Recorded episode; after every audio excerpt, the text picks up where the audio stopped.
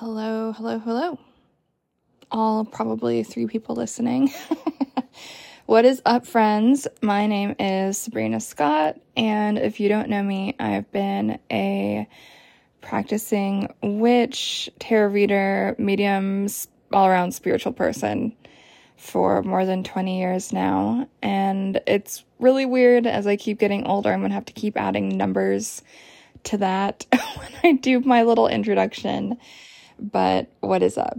Um, welcome to the Secrets of a Witch podcast, my brand new experiment in sharing the little bits and bobs in my brain about how to be a badass, how to live a good life, how to overcome trauma, how to gain confidence, how to live boldly, how to love yourself more than anything in the world, and live courageously.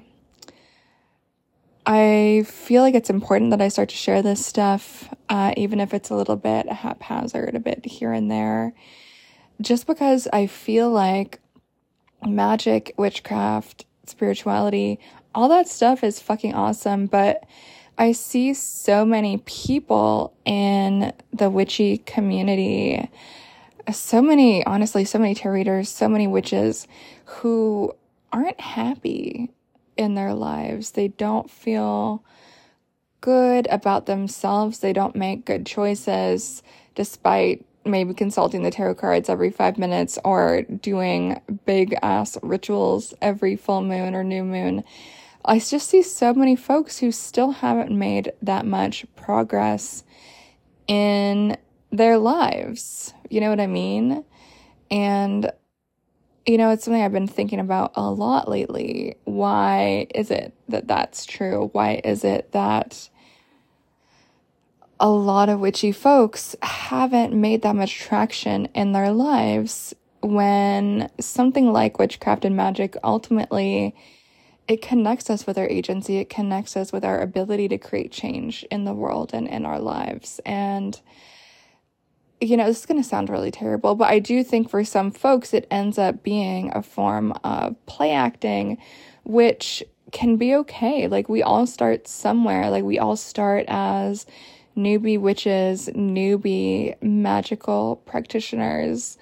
Uh, and it, you know, it does feel like play acting at the beginning, like when you don't really have that much magical skills. You're just doing your best, trying to figure it out you know, seeing what feels good, seeing what doesn't feel good. Maybe you're not even sure if this magic thing even works at all.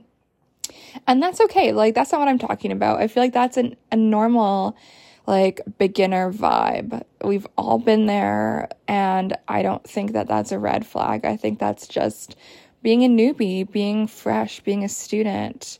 And I think that's beautiful and that's cool. And that's, yeah, that's not what I'm talking about. what I'm talking about is people who masquerade as witchy experts or whatever you want to call it, who spiritual teachers, you know, etc., etc., who like don't seem that happy with their lives. They don't seem that confident. They're acting wildly insecure. They're starting drama with literally everybody.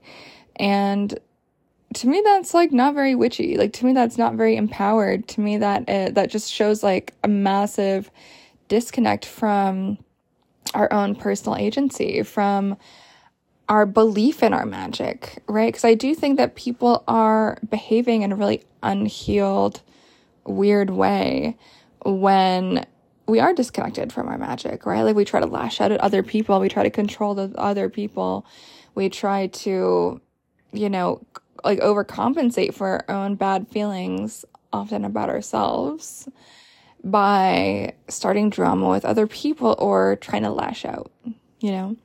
I did an Instagram live recently, yesterday actually, and someone popped on and asked, How do I get revenge magically on someone that hurt me? And I don't really recommend that people do that 99% of the time but I think it's so common in witchy spaces for people to behave that way for some reason. And I explained to this person, I'll explain it now, that I think that is just an a way of trying to feel in control. It's a way of trying to feel over over control, basically, overly controlling a situation where we don't feel control. Like if someone's hurting us, we often feel out of control. We feel, you know, because if we could control it, then we probably wouldn't have allowed that person to hurt us. We we would have chosen that that wouldn't have happened. And so often when other people hurt us to the extent that we do feel tempted to get revenge, it's just a little bit of like a flashing green light that says, oh, you were not in control in this situation. And to me, it's not whether or not someone hurts us that's relevant. It's what do we do with that? What do we do with that information? Do we use that as an opportunity to grow and learn and say, okay, like what were the red flags about this person that hurt me? Were there any? How can I better notice the red flags next time? What do I need to do to prevent this in the future? What has this person, me falling for their whatever, whatever the situation was, what has that taught me about me and my own weaknesses? How can I become more discerning? It can be an opportunity for reflection, an opportunity for growth and learning and leveling up. And I think that's cool. That's the best way to respond to challenges and setbacks and hurt in this life, wounding. You know, that's, we got to learn from it, make some meaning out of it, and move on. I think that's the healthiest thing to do.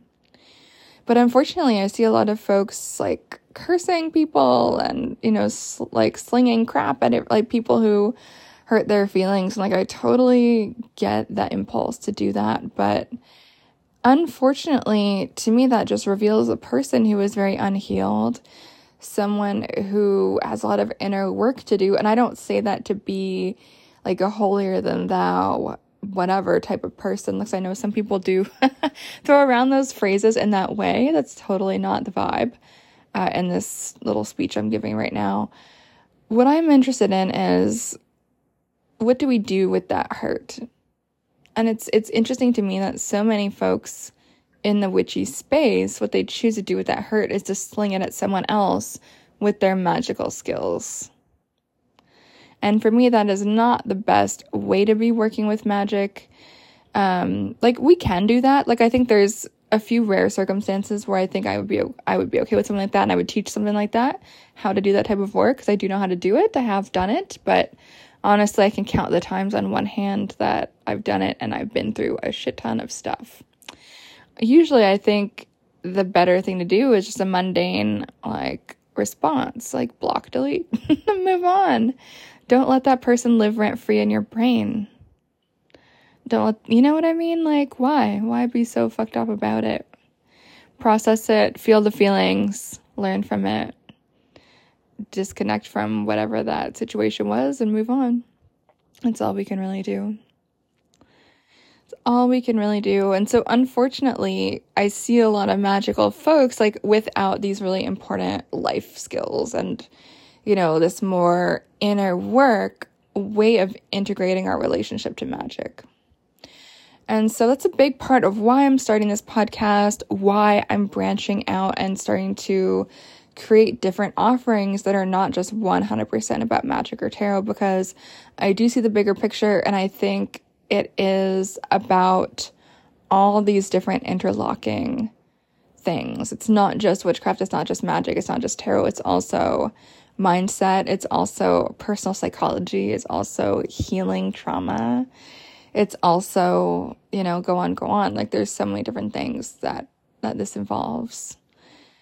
And I believe that magic works best when we do have an integrated, holistic approach. You know?